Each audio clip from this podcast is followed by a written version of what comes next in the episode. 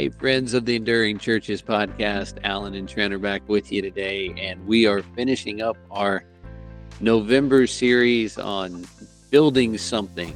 So it began with a song, and uh, I don't know what it's going to go out with. Is that a, a whimper? I don't, I don't know. But today, Trent, we want to talk about building a Sunday school teacher, and you know, I've been blessed. I've been in a Sunday school class since the the first week I was born.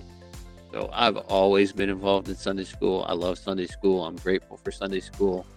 And uh, I love the book uh, that uh, that Doctor Ken Hemphill wrote, you know, that we can revive the Sunday morning dinosaur. I still believe in it. And so we're going to talk about that today. Yeah, Alan. And so this kind of, this we had this thought of kind of like the Build-A-Bear uh, thing. You know, so we're building all these different things. But I was in Saint Louis this week, and that I found out is the world headquarters for Build-A-Bear warehouse. And so I was excited, you know, I was at the place. And, uh, and so what's up we're going to do today is build a Sunday school teacher. All right. Well, that's cool. So anyway, I, lo- I love this topic, and this, this covers a lot of people in our churches. This re- really goes beyond just our typical audience. So pastors, please feel free to pass this along to your Sunday school leaders and your teachers and those who are helping pick the, these people, because I think these things um, are some really good thoughts as far as what you're looking for when you're looking for um, a Sunday school teacher, a small group leader, whoever it is that's going to be doing some teaching um, in your church. And Trent, I love that the very first thing that's on our list today is that they should have an outreach mindset, because that's really what our mindset should always be. Yeah, absolutely. Because Sunday school began as an outreach tool and should be the outreach arm of our churches. But a lot of churches don't view it that way. And that's unfortunate, because it really can be, you know, that's the easier way to say, invite a friend, hey, come to my small group. It's less intimidating. Um, and it gives people a chance to ask some questions. And so I hope that most Sunday school teachers do have an outreach mindset, and not just, hey, I've got to teach this, you know, literature or whatever, but they actually view it as an opportunity. Yeah. You know, I always heard it, pray for the um, empty chair. You know, think about the, who's not there, who you can invite, who you can draw in, because in a smaller group, it's just easier um, to connect with people. It's easier to ask questions. It's easier to explore issues of faith for someone who's not involved in faith yet. So keep an outreach mindset there. I love that. That's so important. And then, um, you know, you've got to have a passion for your class. If you're going to be a teacher, you've got to be willing to really put the time into, into the people. Yeah, and so the, the person teaching a, a small group or Sunday school class, whichever way you, your church uses, um, they need to view themselves and their relationship as a minister. They are a minister to that small group of people. They are a shepherd to them. And so they they need to have look at them that way, the people in their classes. And so there's some, three things that we can kind of, you know, break this down into. Um, for sure, they have to have a love for those folks, and that's going to be pretty obvious to the people in that class. Do they really, does that person care about me personally, or are they just trying to get through the lesson? Yeah, yeah. So do they have a caring heart? Is that something that really engages? When people come in, they want to feel a connection. You know, people come to churches, and if they don't connect with the pastor, they're probably not going to stay in the church. The same's true in a class. If they don't connect with the teacher, they're probably not going to stay engaged in the class. And so a teacher's ability to connect with people emotionally as as well as through the lesson is really important. You need to pray for your people. You certainly need to not only love them, you need to pray for them and remember that you have a responsibility um, in teaching them. You know, the Bible tells us that when we teach, we're taking a heavy responsibility. So we need to be very serious about that role that we take when we have that opportunity. And you'd mentioned ministry, Trent. What do you think of when you think of a, a teacher as a minister? Well, you know, I've had some really great Sunday school teachers in churches that I pastored. And those really great ones were those people that not only prayed for the people in his class, but they knew if that person was in the hospital or having surgery or um, something going on family-wise, and they would go and be with those people in the hospital, check on them, visit with them.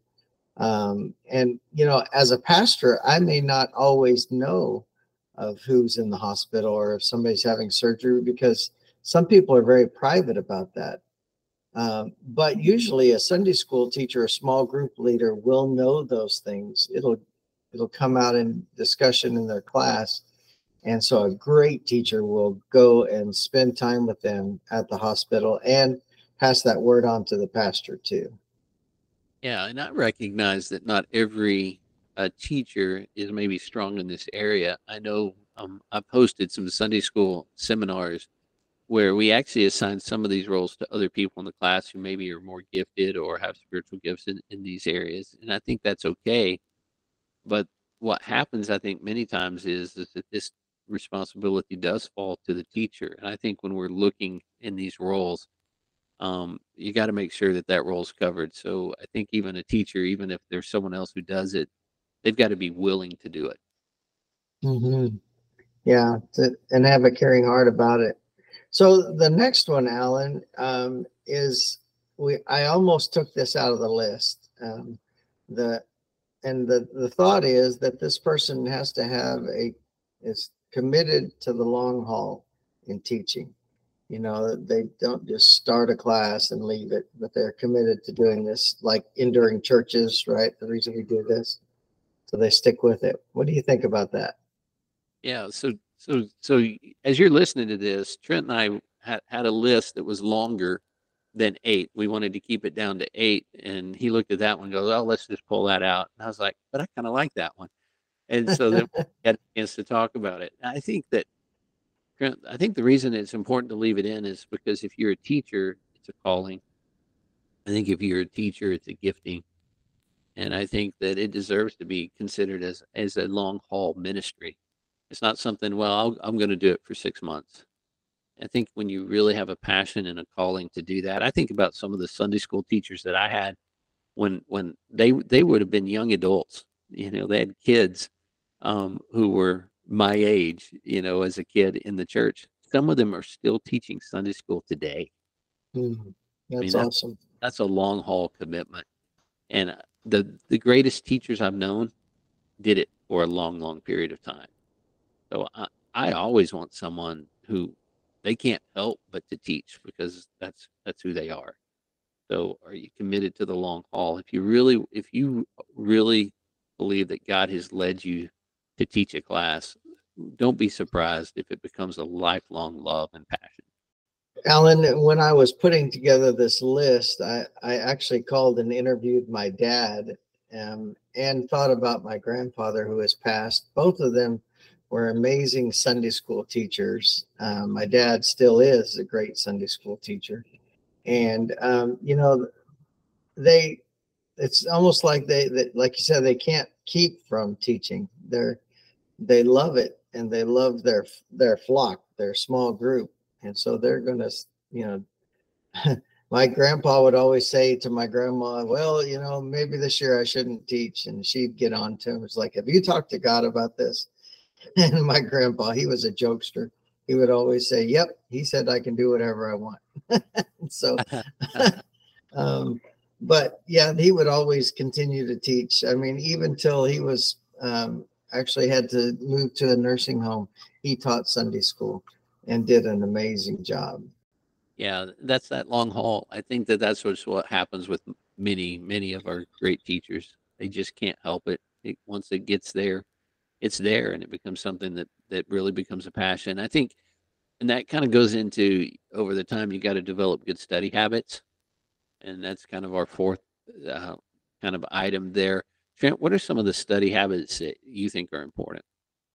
I've, I know that a lot of Sunday school teachers, they don't really look at their material until Saturday night, or some even Sunday morning. And I, I got to tell you, you, in order to make your class Um, and get all that they can out of the material, out of the passage of scripture, you've got to spend a lot of more time studying it. And that means that you, you know, you have your own commentaries. My, I inherited my grandfather's set of commentaries that he used teaching Sunday school.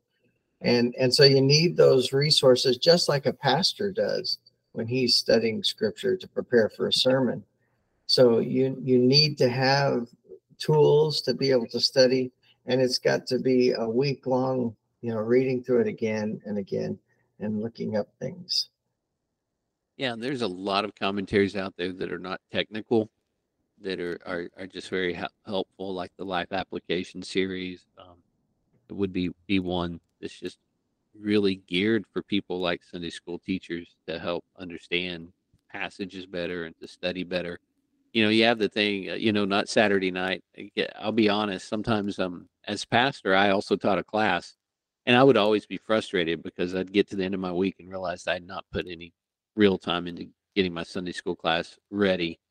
And I always felt bad and always felt guilty about it because I felt like I could have done more and should have done more. So I, I kind of agree with that, you know, even though I, I understand I've been to seminary and I've studied a lot of these passages and everything. Um, it deserves more than just kind of being a, a Saturday night type of thing, that we really do need to delve into the passage, and we need to need to get to know the passage, because what happens if you don't um, is everything else kind of, kind of falls apart. The class kind of unravels. It becomes, instead of um, someone can say something that that's not what the passage teaches, and you don't have a way of countering that or, or understanding, well, that's really not what this is talking about.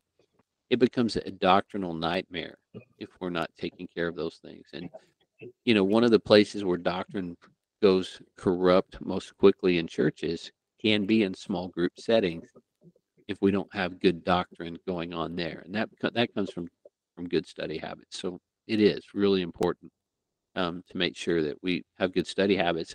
It's also important that we develop our teaching skills and that we learn how to teach. Trent, you and I are still trying to learn to preach, even though we're not even pastors technically. Um, right. right. We're we're still trying to get better at that skill. So please understand this. Um, if you're a teacher, we're not telling you you don't know how to teach, but we should always be looking to hone our skills and develop our skills. Right. And I think these two go together. This having developing our teaching skills does go with the stu- have good having good study habits. Uh, because if, just like Alan said, somebody could come up with something that's off in left field and we wouldn't have a way to counteract that. Sometimes people ask very pointed and good in-depth questions in our small groups. And if we've not put in the effort to study and know where this is, where this passage is coming from, what was written to the original readers, uh, we don't know how to answer those questions. And so, um, we need to be willing to study. And so not only do we need to be prepared for other people's questions, but I think great leaders, great teachers are willing to ask great questions. And it's not just a lecture. Oh my gosh, if I could, uh, you know, encourage Sunday school teachers, please don't be a lecturer. Um, that's so important. You need to be willing to ask questions and let people interact with you. Yeah, you know, the problem I think we're running into, Trent, is that most people's experience with teaching as we get older, the only thing they see in, in Bible teaching is their pastor preaching. Mm-hmm. So that becomes the model that they have for teaching. But teaching and preaching are completely different. Um, teaching is, is meant to be interactive. When you look at how Jesus taught, he used stories, he used questions.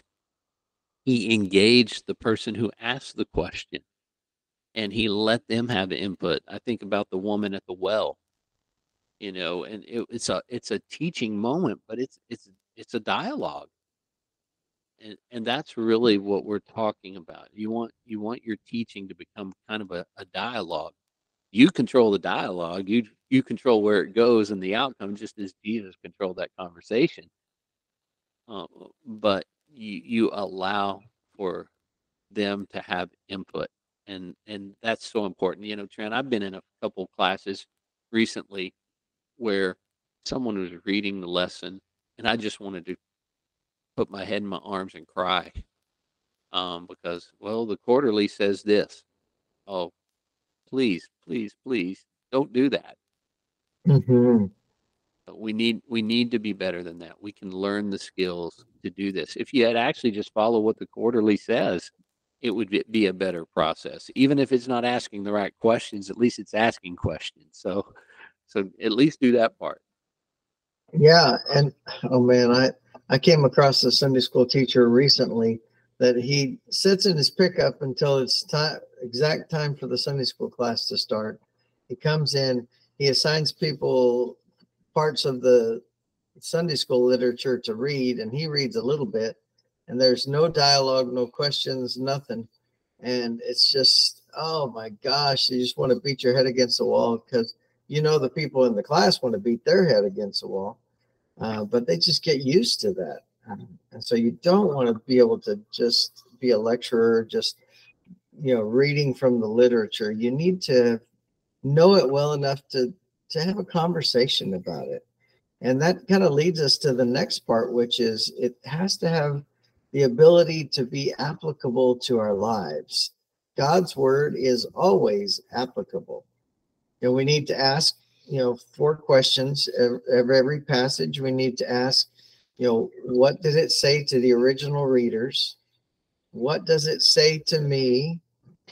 And then ask, so what? You know, what what I do with that?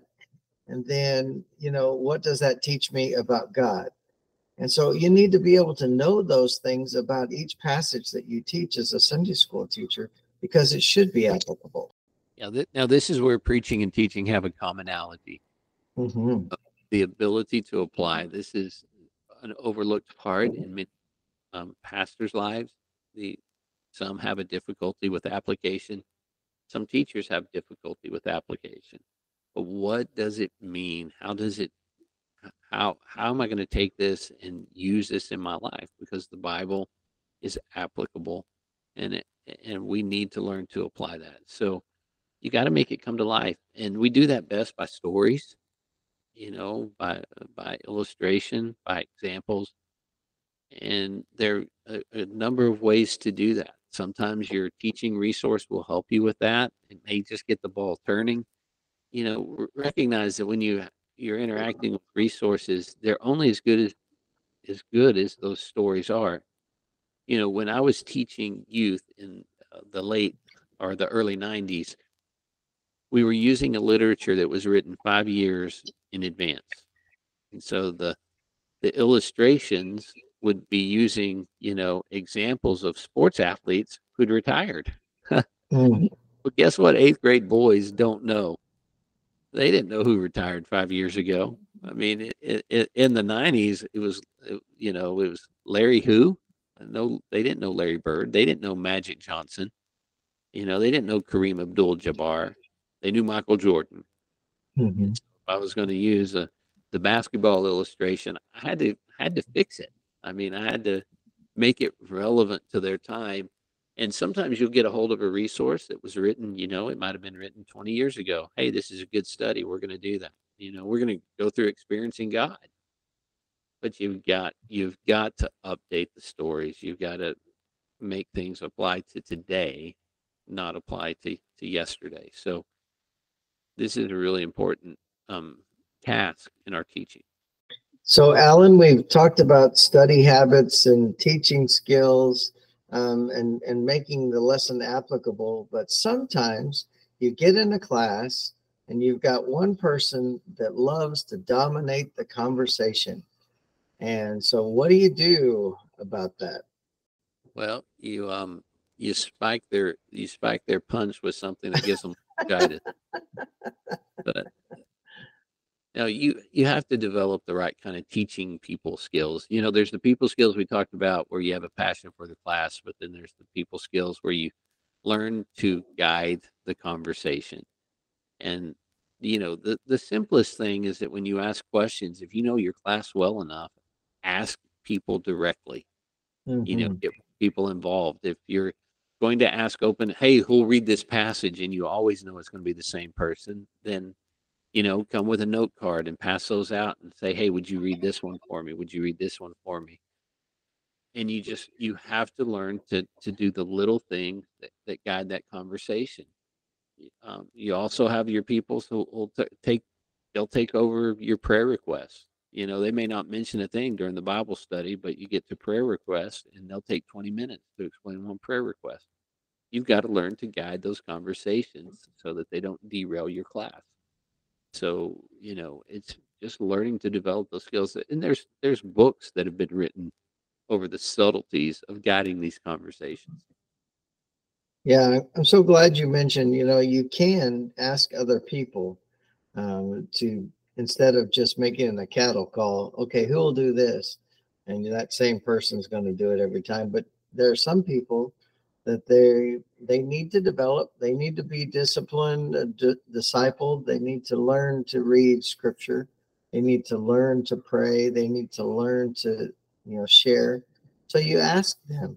And you ask them with small things to begin with. And over time, you know, you get other people involved in your class, and your class will be way more interesting than just one person taking over. So um, you've got to develop some people skills to go along with your teaching skills. And then um, lastly, um, you know, every teacher, every good teacher, every good leader is still has areas to work on. Uh, Alan and I, Alan mentioned we're still working on these things as, you know, because we both still preach a lot. Um, and so we need to continue to work on some skills. But every good teacher needs to have the ability to accept constructive criticism. So when you th- hear that, Alan, what comes to mind? Well, I think the ability to let someone tell you you're not connecting. The, the ability to let someone say uh, to you that you're dry, or that it appears that you've not been putting in your time and study, um, but the ability to help you be better. You know, I remember a time in my life, Trent, where I probably wasn't as sharp as I needed to be spiritually. Um, I was a young man. I was still in college, and I had a friend who um, tried to kind of call me out for that. And I really didn't listen. And to this day, I, I, I've wanted to say, just thank you for caring enough to do that. And I wish I had listened sooner and mm-hmm. saved my heartache along the way.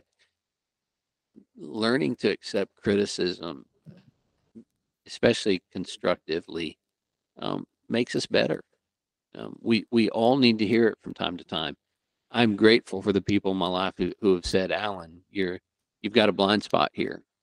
Or, Alan, you're not doing all that you could do here. And so accepting that can make us certainly better. And so the opposite of that is usually people get very defensive uh, when somebody mentions, hey, this is not good, or hey, we need to work on this. People who are not growing as leaders, not growing as teachers, will become very defensive.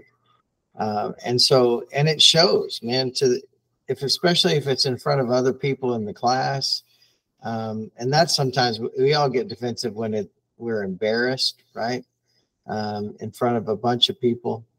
Uh, but don't be embarrassed. Just, you'll come across as a great leader if you're willing to say, oh, man, I'm so glad you said that. And, and I hope you'll help me and pray for me as I learn to grow in this. I know I need to grow in this, and I need to work on being a better teacher in this area.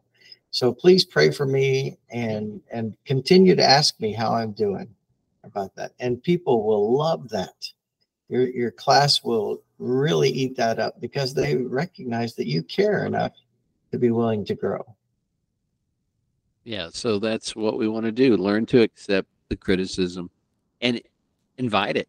One of the best things you can do is is to be honest and ask people for some honest input into your life, people you trust. And if you really trust them, they will find, be helpful to you, and you will find their criticism helpful. So there's eight things, Trent. Um, you know, have an outreach mindset, has a passion for the class, has committed to the long haul, has good study, study habits, has teaching skills, has the ability to apply, has, has people skills, and has the ability to accept constructive criticism. So there we go. A list of eight things. We have built a lot in the month of November. Yeah. And I, I just want to say, as we end this one today, that please, if you are a Sunday school teacher, small group leader, um, take your position seriously, because our small groups and Sunday school teachers, Sunday school classes can make or break our churches, and they should be the outreach arm. And so we're praying today for you as a Sunday school teacher, small group leader. We want you to be great. We want you to endure, because we want your church to endure too. Yeah. So Trent, this has been a fun month. I'm grateful that we got to build all these things together, and uh, we look forward to the month of December and, and all that, that's in store as we kind of move into a holiday season.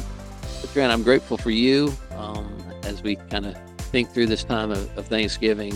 Thankful for our friendship, thankful that we get to do this together. And we want to say to all our listeners, we're thankful for you. Thanks that you take time to listen to the Enduring Churches podcast. You mean the world to us. Um, you give us a reason to keep doing this. And uh, we look forward to, to the next episodes, and look forward to having you join us on the Enduring Churches podcast. Thanks. Have a great week.